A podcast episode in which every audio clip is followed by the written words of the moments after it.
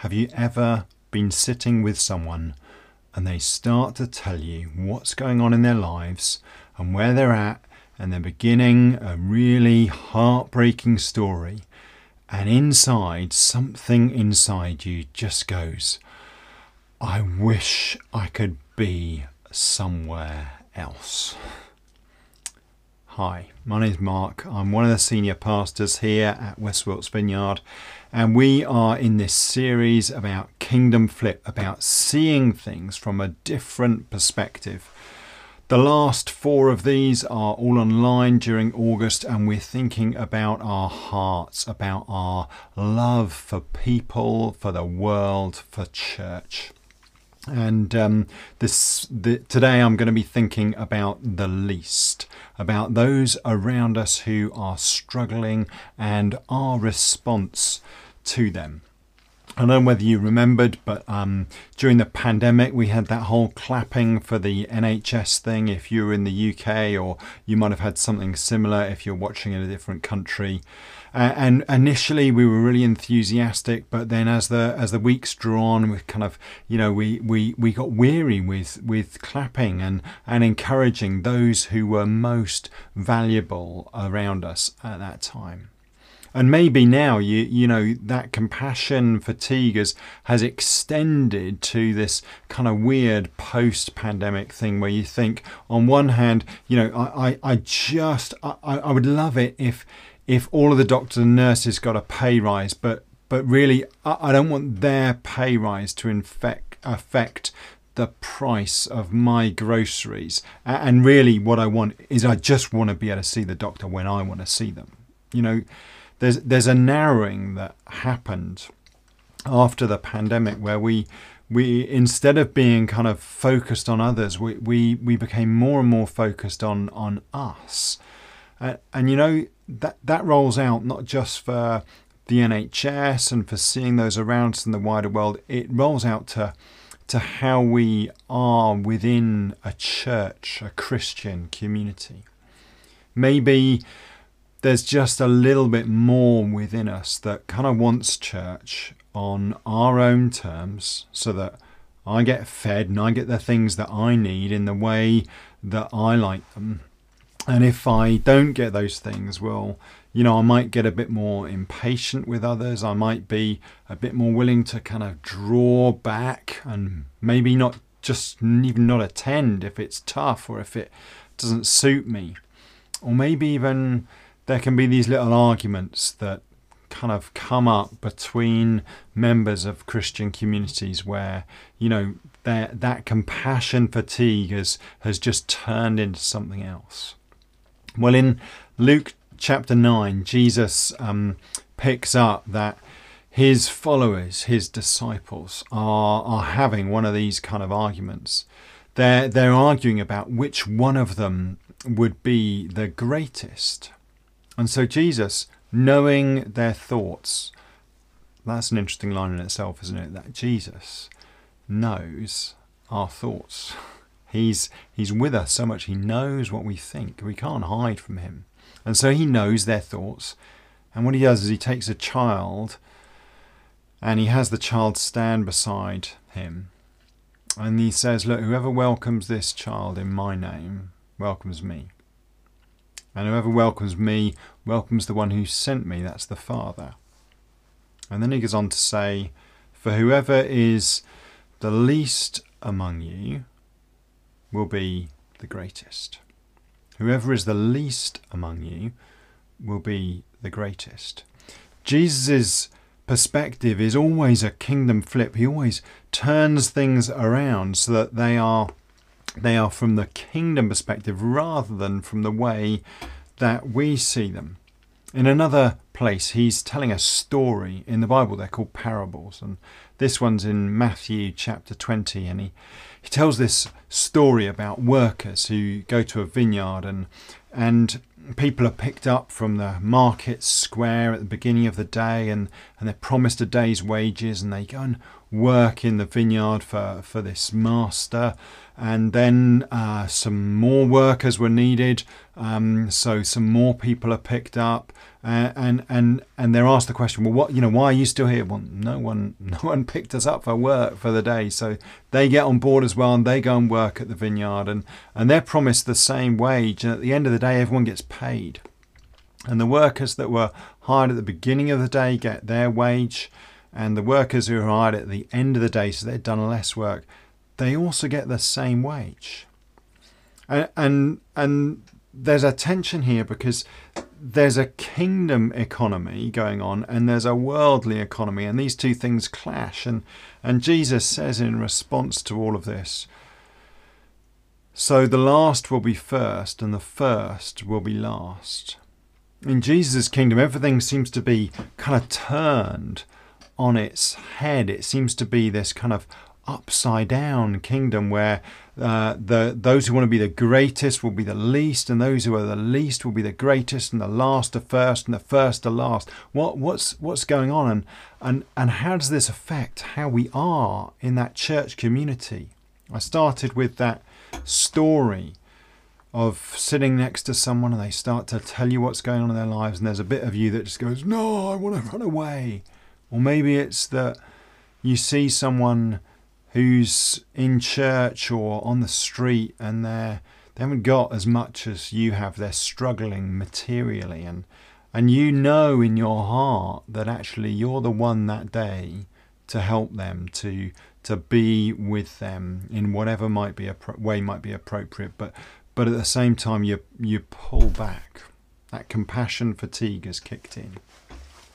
I am um, I, I, would like to say that I'm a runner. I'm, I'm not really much at the moment. I, I, I, like to go running more in my head, but I, I haven't done a lot of it recently. But um, one of the reasons why why I stopped actually was my primary reason for running was trying to process a lot of the stress of ministry and former ministry kind of roles, church leadership roles, they were pretty stressed and pretty pressured, to be honest. And, you know, I was working a lot of hours and dealing with lots of different things that were coming at me at the time. And, and so I would, I would run in part to, to process that stress and to pray. And, and God has done an amazing thing in the last two years in, in our lives as a family. You know, He's brought us out into a spacious place He's he's renewed us. He's he's given us a, a, new commission. He's recommissioned us into church leadership, which has been an amazing thing. But the joy of it is, is that it just doesn't come with as much stress. So so actually, I, I found myself running less because I'm less stressed. But this has got some bad consequences. You know, it means that actually. Uh, when you run, you burn quite a lot of calories, and I think probably I, I kept the same amount of food intake up and and also we've had a, a, whole bunch of things that have uh, you know in around kind of grief with parents over this last two years. And and, and honestly one of my responses to that is is I really like to eat food and enjoy a glass of wine. And and so those things if you add those things in but you don't do the running well that's not a great combination.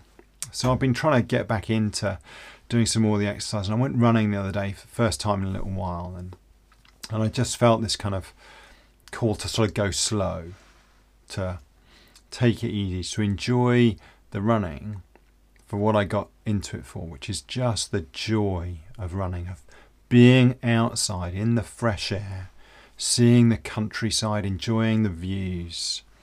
And as I run, I, I also tend to pray, and a lot of that praying previously has been about processing stress. And, and I just felt myself as I was praying, drawn into that kind of intimacy kind of prayer. And and I'm I'm talking with Jesus about the state of my heart.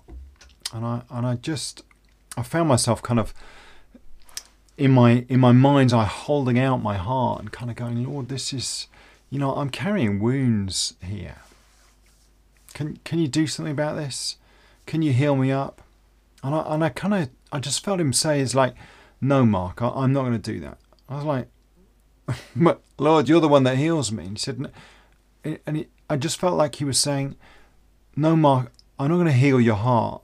I'm just going to give you a new one.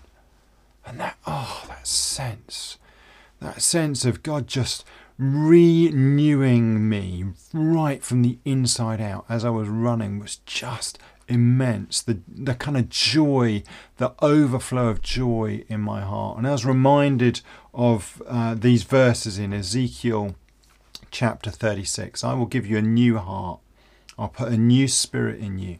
I'll remove your heart of stone, or I'll give you a heart of flesh. You know, that alive with God heart, that beating heart. And it goes on to say that as I put my spirit in you, I will move you to follow my decrees and keep my laws. I'll move you to follow my decrees and keep my laws. You know, as God renews our hearts, so He renews in us that desire to do things His way. And that includes seeing people from His perspective.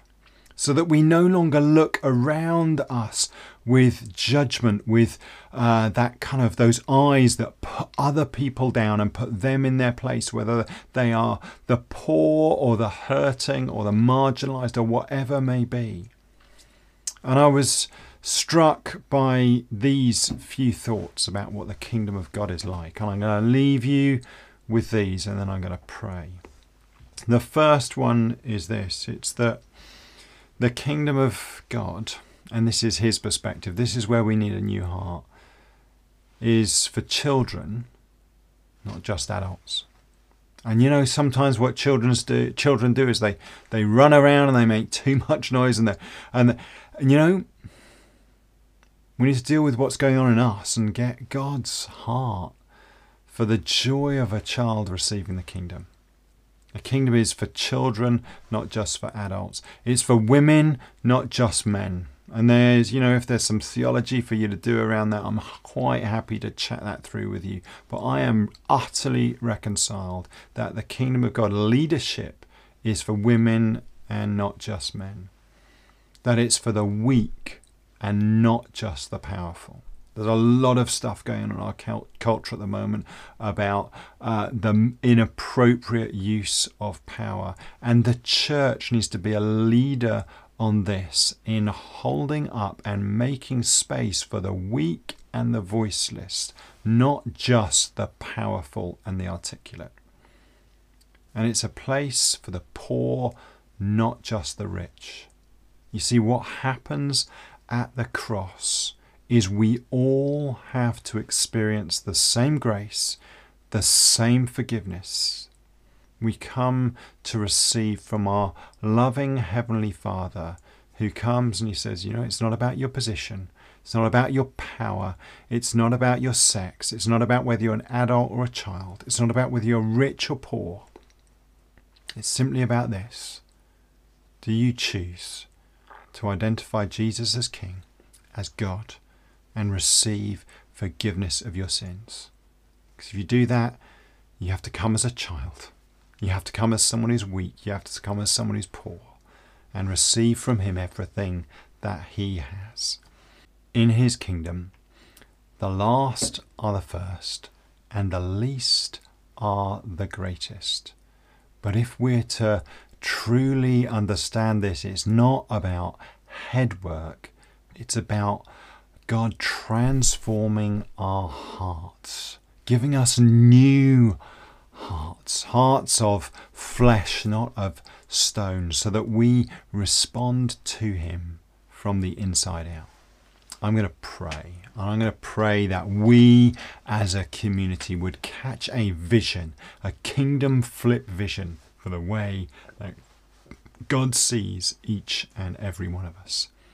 Holy Spirit, come and fill us afresh. Give us new hearts, that we would see those around us with your heart, with your eyes, that we would, we would value children and women and the weak and the poor and the last and the least. And Holy Spirit, where we have compassion fatigue, where we've retreated and are looking out for ourselves rather than others. Lord, come and heal us. Come and give us new hearts, that we would see as you see and live as you live for the sake of your kingdom. In Jesus' mighty name. Amen.